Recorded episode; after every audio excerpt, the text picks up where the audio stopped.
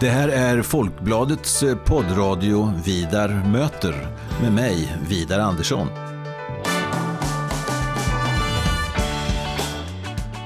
Jag är eh, chefredaktör på Folkbladet och jag är också ansvarig för Folkbladets ledarsida som eh, skrivs utifrån en oberoende socialdemokratisk hållning. Så i den här poddradion kommer jag att möta politiska personer av olika slag och vi ska ha ganska så korta och hoppas jag rappa samtal om stora och små samhällsfrågor. Varmt välkommen till Vidar möter.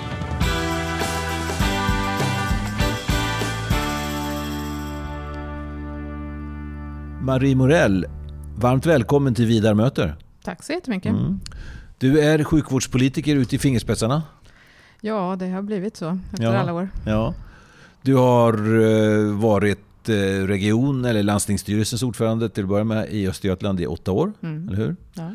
Fast eh, förlorade då, var det 2018? 2014. 2014, just mm. det. Och nu är det regionråd i opposition, Östergötland. Precis. Men du har också avancerat både i ditt parti, Moderaterna, mm. och är nu med i den sjukvårdspolitiska ledningen, kan jag säga så, för Moderaterna? Det skulle man kunna säga. Ja. Och dessutom då i eh, Sveriges kommuner och regioners organisation. SKR, mm. en, en mäktig stor organisation där du är ordförande i sjukvårdsdelegationen. Precis. Så du är en maktfigur i, i eh, sjukvårds-Sverige, kan man säga. Ja, de, de påstår det. Ja. ja. Och eh, det där har ju setts på lister. Och, ja. Eh, och, och, fram till alldeles nyligen så var du på tredje plats i, eh, i Sverige, i sjukvårdssverige. Precis. Enligt listan som Dagens Medicin gör. Mm. Men jag har blivit nedpetad. Ja, du har blivit nedpetad. Och det är ju denna coronan då som har ställt till det. Man kan säga att de som har sprungit om är i huvudsak de som är på de här dagliga presskonferenserna. Ja, precis. Jag har ja. varit på för få presskonferenser. Ja, det, ja. Jag måste förbättra mig där tror jag. Eh, du var på plats tre förut, nu är du på plats sju. Mm. Men du är till exempel fem placeringar före vår statsepidemiolog ja. Anders Tegnell. Ja, inte illa. Nej. Nej. inte illa. Mina kollegor noterade att jag var före honom, ja. så det, det, det, det, var positivt. Ja. Nej, det var ju en lite desarmerad eh, sån här lista den här gången och vi var väl inte så många politiker som var med faktiskt. Nej, i och med att eh, politikerna har varit i bakgrunden. Det är ju mm. Lena Hallengren, hon är kvar som socialminister. Mm. Och så, hon är ju också dagligen synlig. Precis. Mm. Och inte alltid bekväm med det.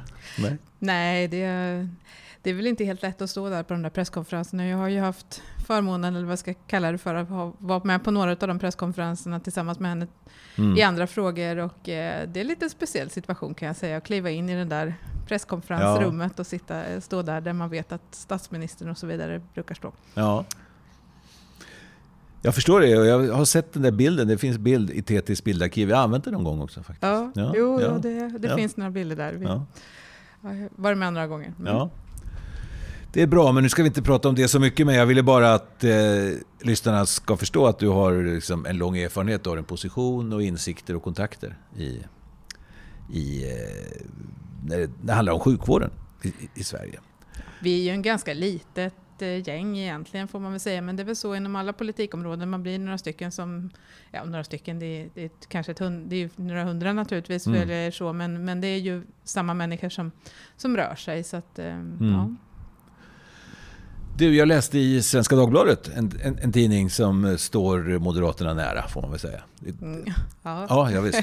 Och, ibland är de snälla, ibland ja, är de inte snälla. Ja. Då läste jag en artikel där i slutet av förra året, alltså före coronan. Ja. Och eh, av Maria Ludvigsson, mm. en mycket borgerlig person. Absolut. Ja. hon skrev så här att äntligen finns det en moderat sjukvårdspolitik. Det var själva utropet på, mm. på ledarsidan. Och det hon gladdes över det var att eh, din kollega i Stockholm, men som styr i Stockholm, Irene Svenonius, mm. gett ut en bok med titeln Jag vill avskaffa mig själv. Precis. Ja. Vill du också avskaffa dig själv?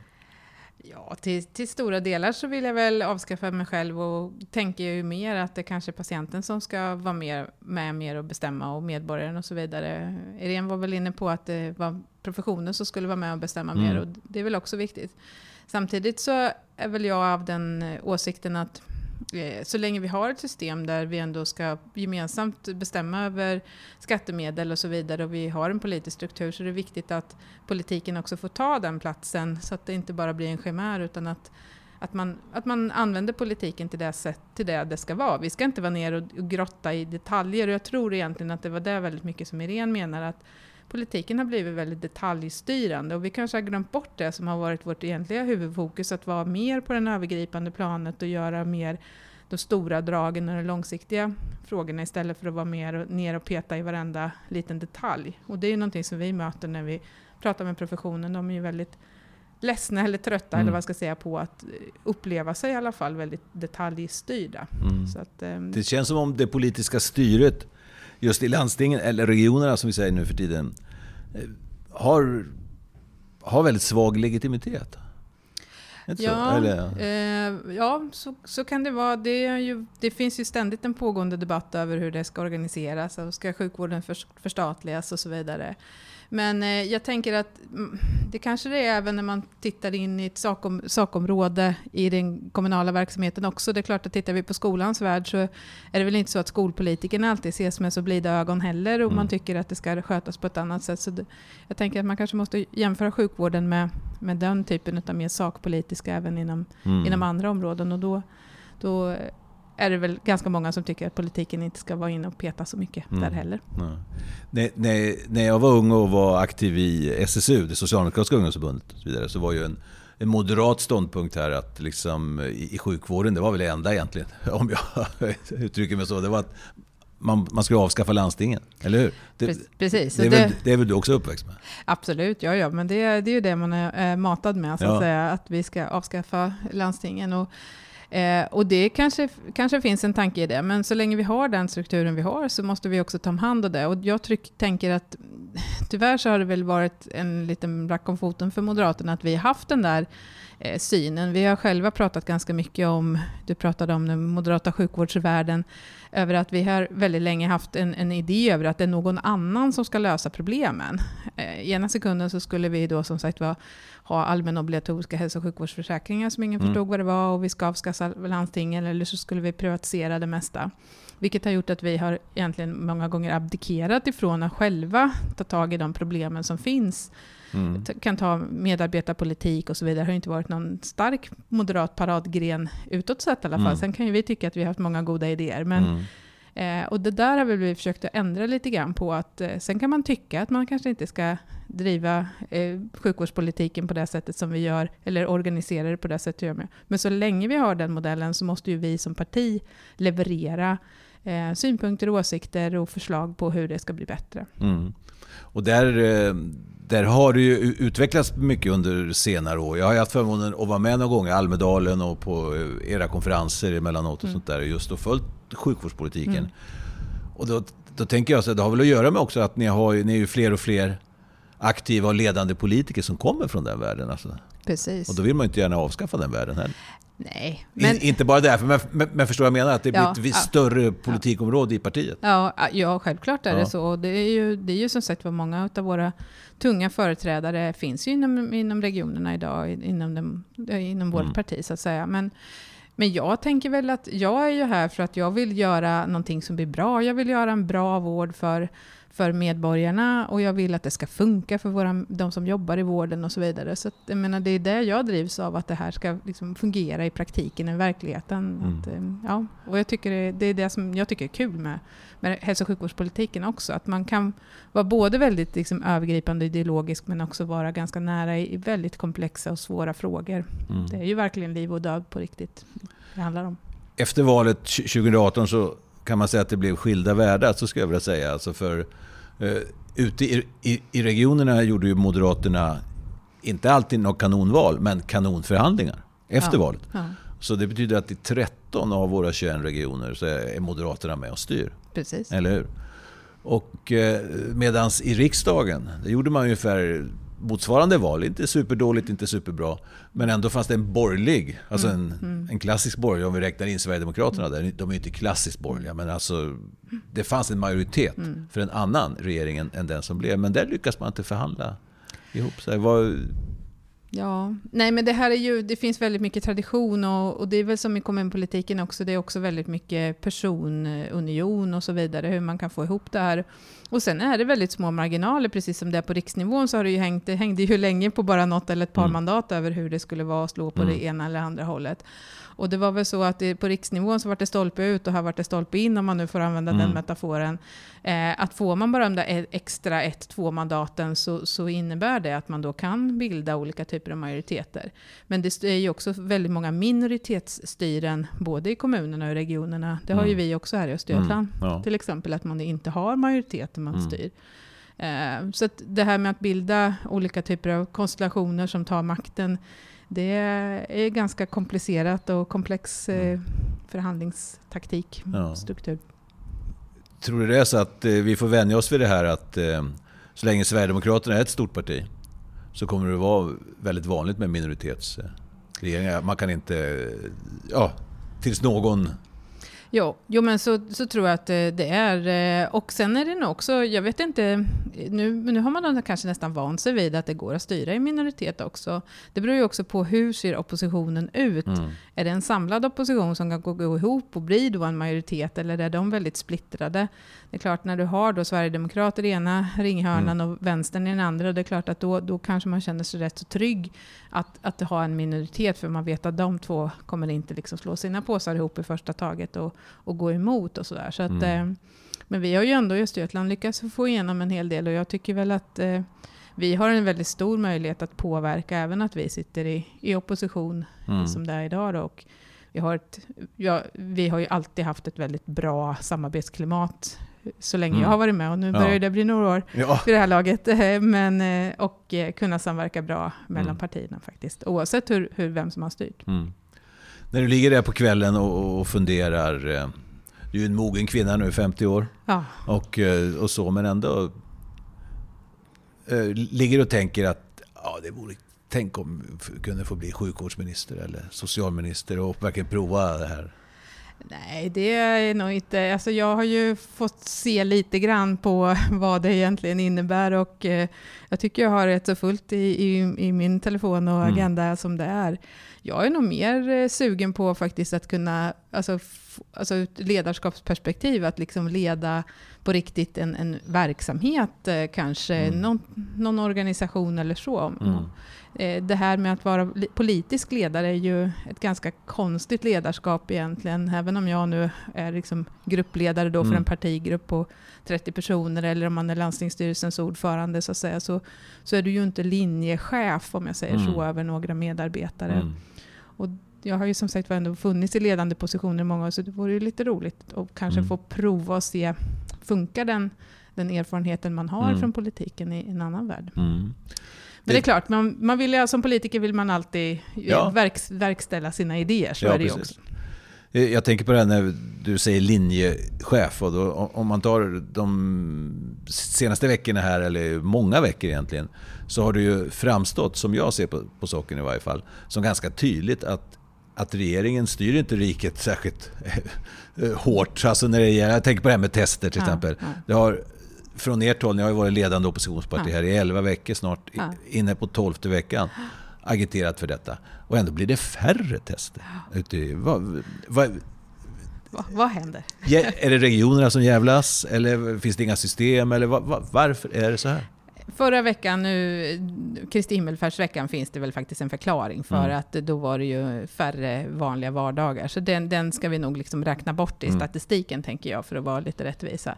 Nej, men här, här möts nog ganska många olika eh, alltså den här komplexiteten som ändå finns i sjukvården, för vi har ju en väldigt stark profession som styr väldigt mycket och som man måste lära sig att ta hänsyn till som politiker och det är liksom en del i den här balansgången som man får ha. Eh, för det här med testning, den har lyckats beröra många olika delar. Det handlar ju dels om att veta, är du jättesjuk och mm. behöver sjukvård här och nu? Eller är det också så att eh, man kan se om du kan gå tillbaka till ditt arbete? Mm. Och då har den mer en näringslivspolitisk dimension. Mm. Och det struntar ju läkaren ofta fullkomligt i, huruvida den här näringslivspolitiska dimensionen. Och nu har vi ju precis, du inledde med att det har blivit mer, liksom de här tyckarna och ja. coronaexperterna och så vidare. Och det är klart att nu har vi haft ett väldigt medicinskt perspektiv under en lång period och så mm. kommer vi in med mer näringslivspolitisk, eller vad vi ska kalla mm. det för en annan dimension. Och det där krockar lite grann just i testningsfrågan. Jag tror mm. att det är det som ligger till grund. För mycket av det som, som vi, de strategierna som finns kring hur man ska bygga upp de här testningsfunktionerna, de, de grundar sig på våra smittskyddsläkare och det de gör bedömningar väldigt strikt medicinskt och så mm. vidare. Och det är klart att ur ett medicinskt perspektiv så kanske vi testar precis rätt antal personer. Men om du och jag tycker att vi borde få åka till Cypern på semester mm. och inte bli insläppta så tycker vi att kan vi inte testa många fler, då kanske vi får åka till Cypern på semester. Ja. Vad jag förstår så har det väl också viss eh, betydelse för smittspårning, smittspridning och sådana saker, alltså rent medicinska saker också. Att, att, att ha ett hum om ungefär hur går det här? Absolut, ja. och, då, och, då, och det är det här som är så komplext med just, det, just den här provtagningen och testningen.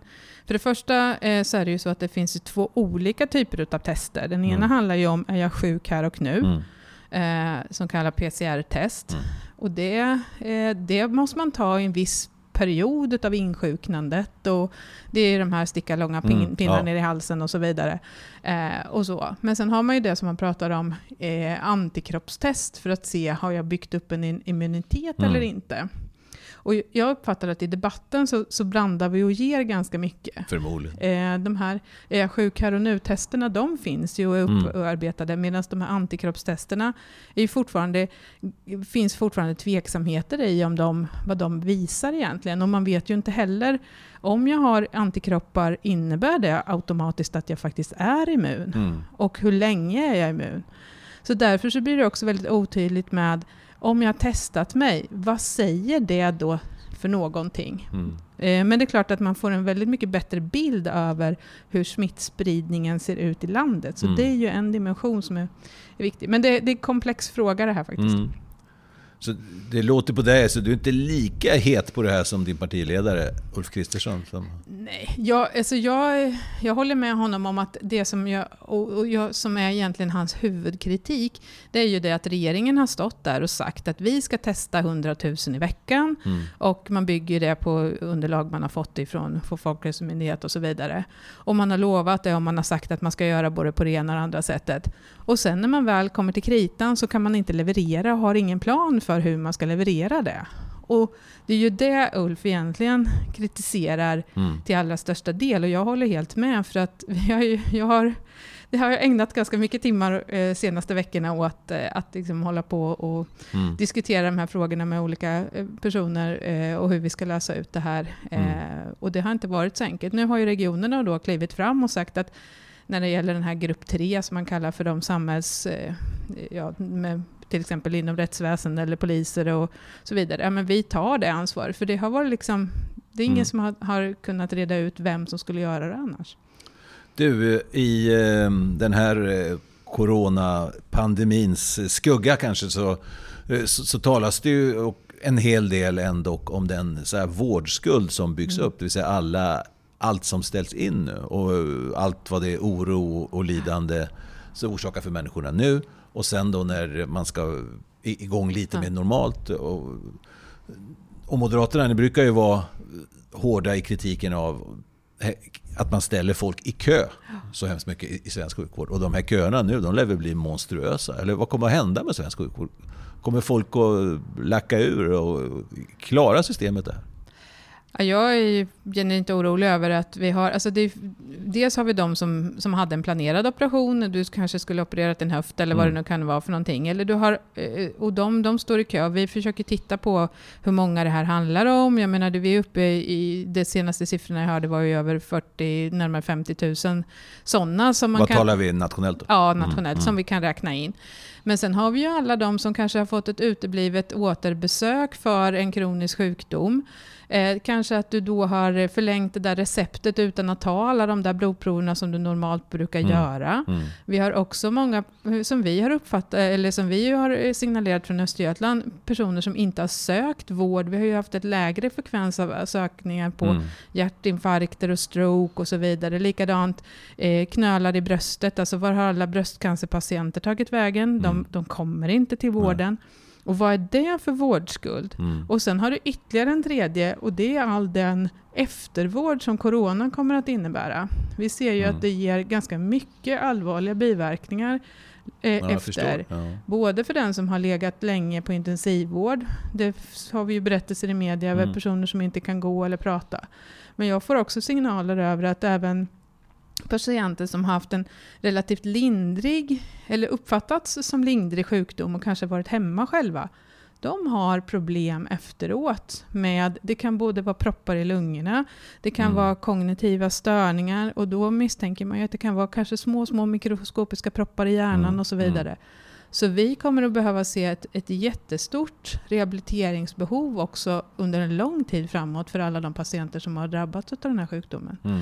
Så att summa summarum så behöver vi jobba jättemycket för att strukturera, se till hur får vi upp en hö, så hög produktion som möjligt för Mm. att beta av alla köerna. Mm. Och hur skapar vi också kanske en helt ny vård för patienter som vi då egentligen aldrig har mött tidigare. Det är Mm. ju det är ju en helt ny sjukdom. Mm. Så att det är en jätteutmaning för vården här framåt.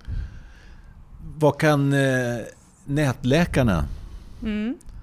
Göra i den här situationen? Det är ju en sån där eh, lite vattendelare. Det känns när jag följer debatten som någon höger och vänster. Vänstern skäller och jag, jag vet inte om högern direkt försvarar heller. Jag, jag vet inte men detta är ju någonting nytt i alla fall de senaste åren Mm. i, i, i svensk sjukvård. Är det bra det? Är, är, Ja, men alltså jag tycker att det, vi behövde den där sparken i baken, om jag nu får säga så, Mm. från de här privata bolagen. Lite, lite grann som din gamla bransch, eller Ja, jag på säga, ja. med, inom skolans värld, Mm. där ju friskolorna kom in och verkligen liksom blåste liv Mm. i en ganska förlegad eh, skolvärld. Så har ju nätläkarbranschen satt fart och så har ju coronan gjort att alltså det har ju helt fullkomligt exploderat med digitala vårdbesök och där man ser att man kan använda det här i många olika eh, sammanhang. Jag skulle ha ett eh, webbmöte nu här alldeles precis innan Mm. jag kom hit och knäppte igång men insåg att nej, men jag har ingen webbkamera kvar längre för den har jag gett bort tillbaka, in, gett till vården. ja. så vi på, på regionkontoret har, eh, har skänkt bort alla våra webbkameror som vi har haft på våra datorer och gett det till våra vårdmedarbetare för att de ska kunna ha Ja, webbsamtal okej. med, med patienterna istället. Mm. Så att, eh, jag fick lösa det på annat sätt. Men, eh, nej, så det har ju verkligen... Eh, jag tycker att det är jättebra. Sen kan man diskutera hur, hur man ska ersätta de här nätläkarna. Mm. Och det är, ganska, eh, ja, det, är lite, det är ganska svårt att hitta en bra modell för hur man ska få, få ersättning egentligen. Mm. Men du säger alltså att du är, ehm, ja, du är genu, genuint orolig för hur eh, sjukvården ska klara alltså sina mycket stora uppgifter de kommande åren. Ja, alltså vi, vi, kommer att vi kommer ha en, ett, en jättestor utmaning. För det är klart att, och jag har inte varit ett dugg orolig under den här perioden som har varit, för jag vet att eh, kris och katastrof, alltså det är Mm. sjukvårdens absolut Mm. bästa gren. Mm. Då står de i vakt hela Mm. gänget och levererar. Eh, så. Men när man har gjort det så länge som man har gjort nu Mm. och man kanske får mindre semester än vad man har räknat med och så vidare. Och så kommer man tillbaka Mm. efter att ha jobbat och slitit och så har man ett ännu mer överfyllt berg framför sig. Alltså här gäll- gäller det att vi alla hjälps åt på ett så bra sätt som möjligt för att liksom organisera och strukturera och, och liksom be- beta av de här Mm. vårdköerna så, så smidigt som möjligt. Men samtidigt så har man ju hittat nya arbetssätt. Vi har ju aldrig jobbat så tajt ihop i Mm. Östergötland som man gör nu och inte i landet heller. Så Mm. att kanske kan vi dra nytta av allt det positiva vi har lärt oss nu och, och det kanske inte blir så jobbigt som vi, vi Mm. föreställer oss. Nej. Ofta blir det inte som man föreställer sig Nej, faktiskt. precis. Och det ska man kanske vara glad för Ja. när man är i de Ja. djupaste dalarna. Stort tack Marie Morell, moderat eh, sjukvårdspolitiker, Tack så mycket. för att du dök upp här på, hos Vidar möter. Stort tack, ha det Tack. bra. Tack så mycket.